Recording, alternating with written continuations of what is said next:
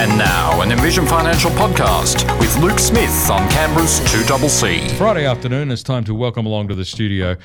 Once again, to talk finance from Envision Financial, it is Luke Smith. Good afternoon. Mate, good afternoon. It's very, it's a very exciting Friday afternoon. I must admit. It is a very exciting Friday afternoon because uh, I don't know about you, but I saw something you don't normally see. Did you see that helicopter before? Yeah, look, I may have arrived to the show in a helicopter, and I've got to give, you know, first time in my life, and I've got to admit it's super exciting. I recommend everybody has a go at it. Oh, so you're bouncing around because you're still having the adrenaline high. well, you know what? I was out for lunch with some very good mates of mine, and uh, look, Helicopter Corp, Complex Cove, they've got a helicopter. If you want to, ex- you know, surprise your missus for a weekend down at Bannisters, fly down for lunch, have some lunch, fly home. It's about fifteen hundred bucks, but they can make up just about anything you want. If you want to take your missus out and just blow her socks off, I can highly recommend that you use them because I they've just flown um, me in from Pialligo, and I am uber impressed with. Uh, well, I think you. I think what that amounts to is a shameless free commercial plug. Do you know what? If it's cash for comment,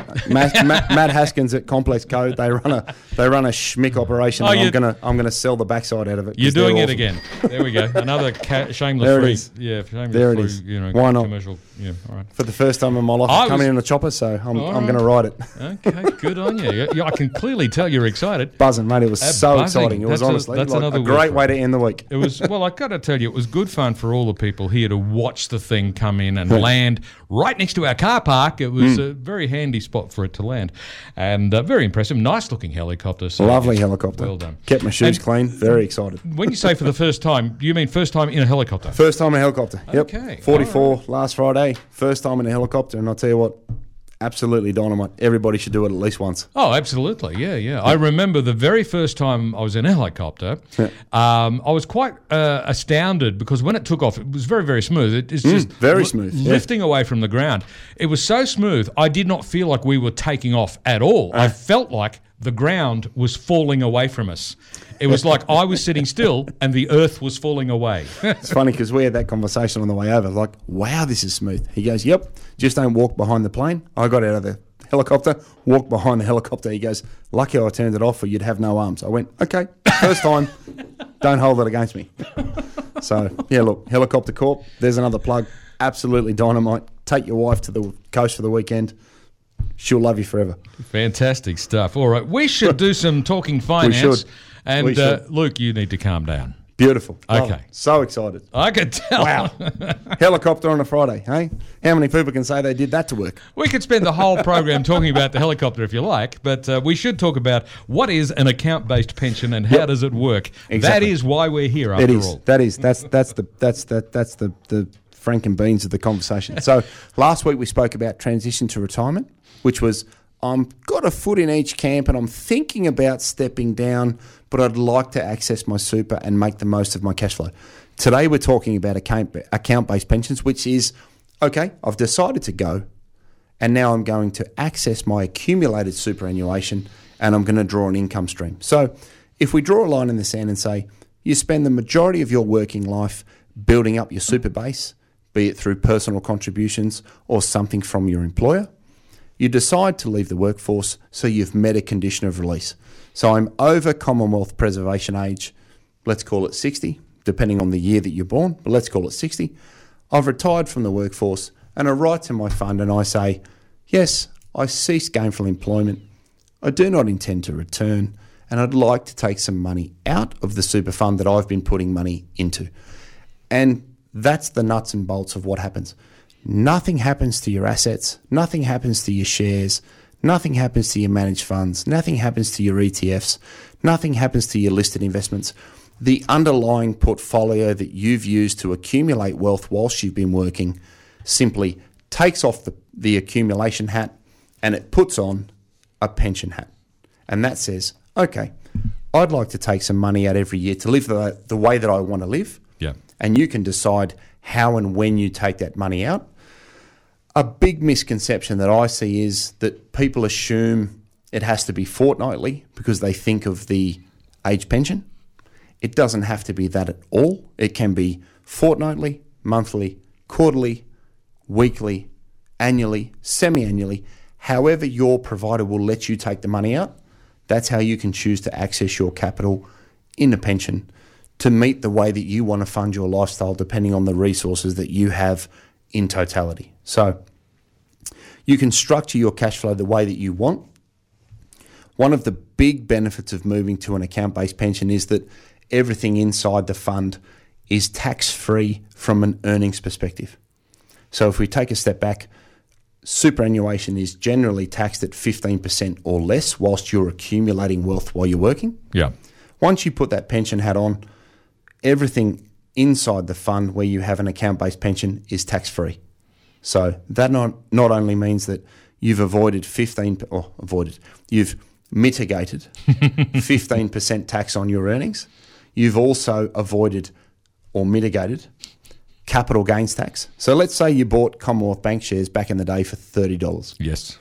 And they've been in your super fund and then you've retired and you're 62 and you've left the workforce, you turn on an account based pension and you sell your CBA shares for $88.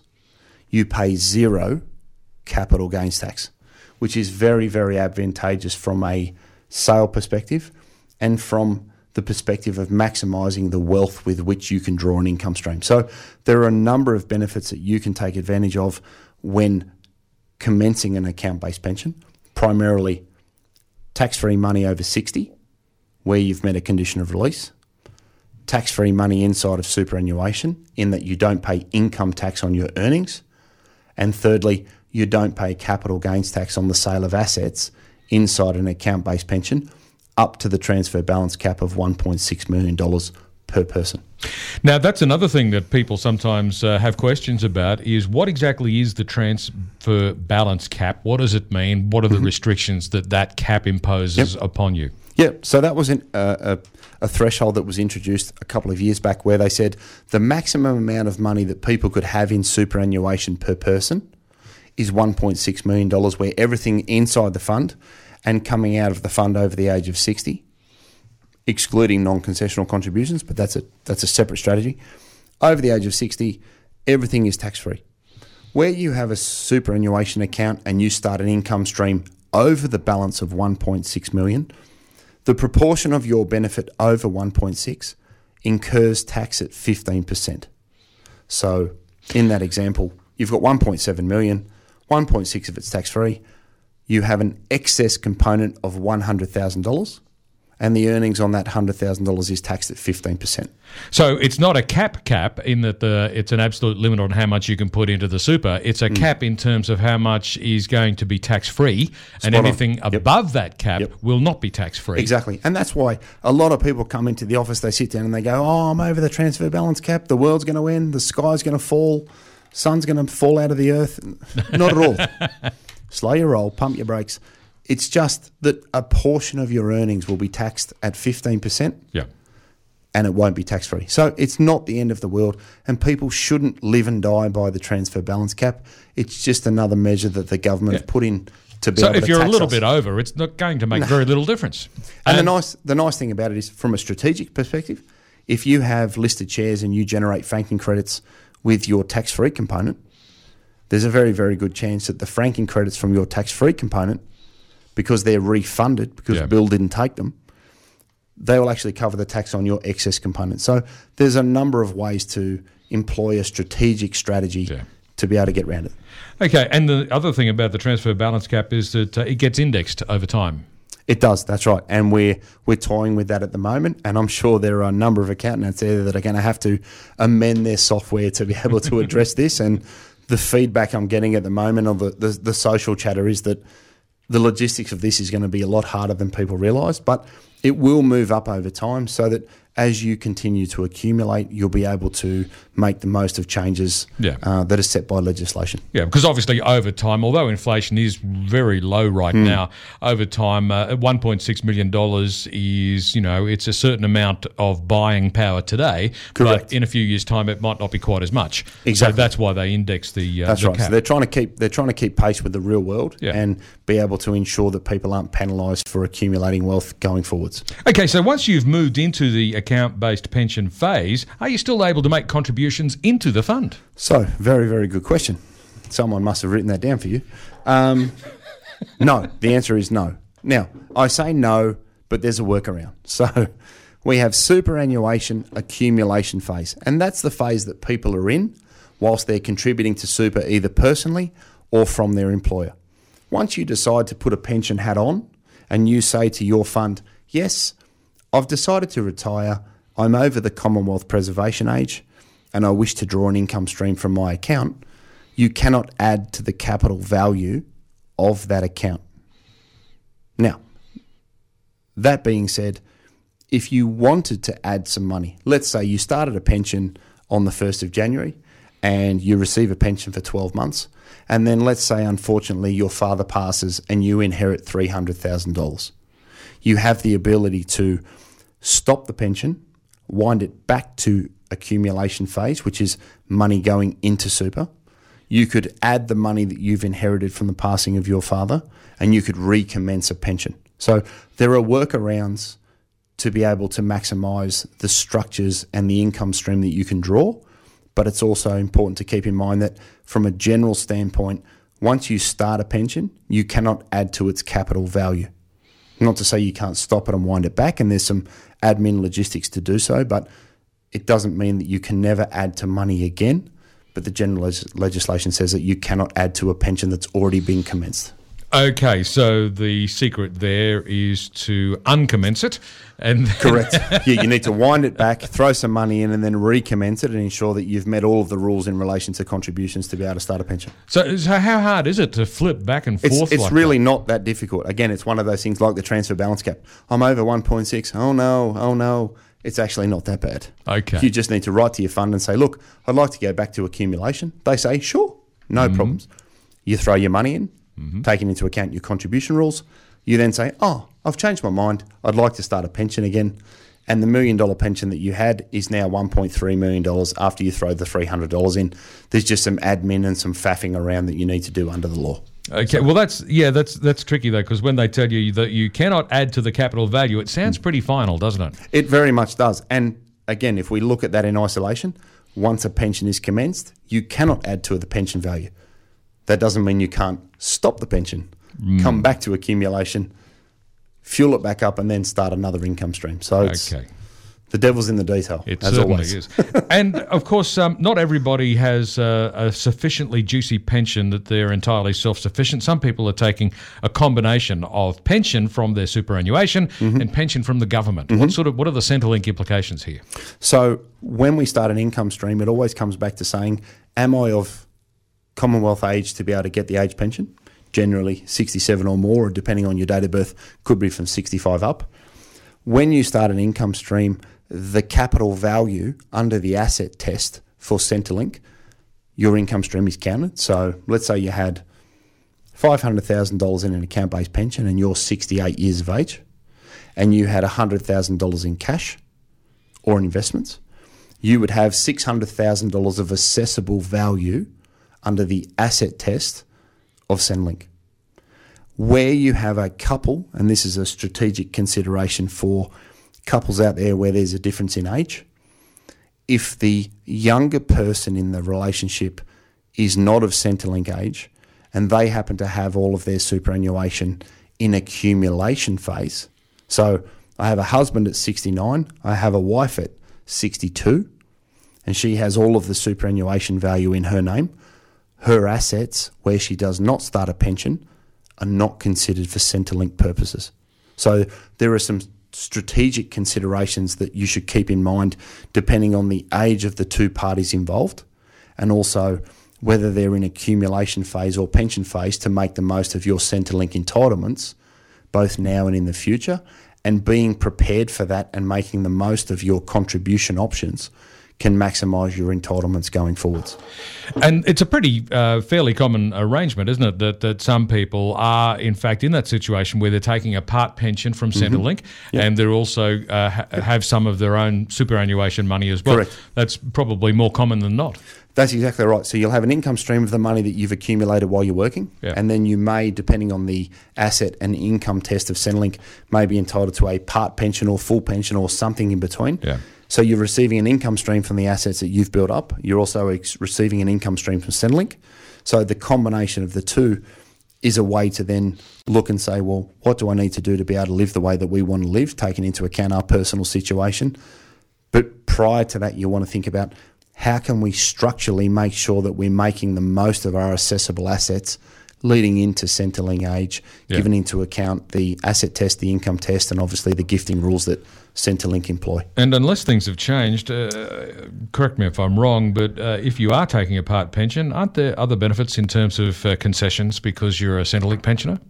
In terms of, you know, just what you pay for things? Correct. So, from a Centrelink perspective, yes, you'll be entitled to uh, uh, some some reduced licences, some electricity, some rates, some pharmaceutical benefits.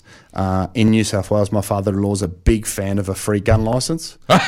Really? Given I'm married to his daughter, I'm not sure if that's a good or bad thing, but a hey, free gun it's- license. What a benefit. yeah, free fishing license, free gun license. You know, you can put a value to that if you want.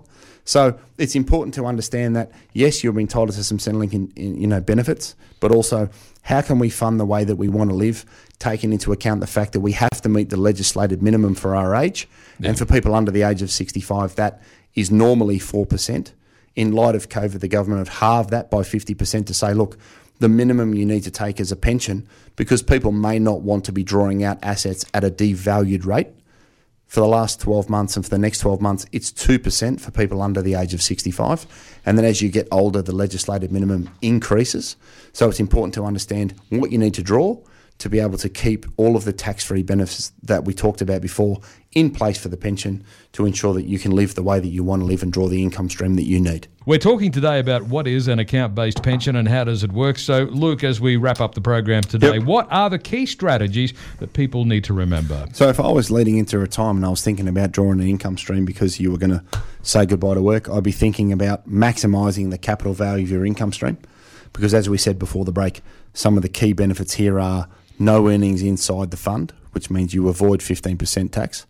No capital gains tax on assets that you've accumulated from way back in the day inside superannuation. Yeah, and that's So a big can- one, isn't it? That's huge because you can buy CBA for thirty dollars, sell it at eighty eight, and pay no capital gains tax, which, from a capital value perspective, is can be very very powerful.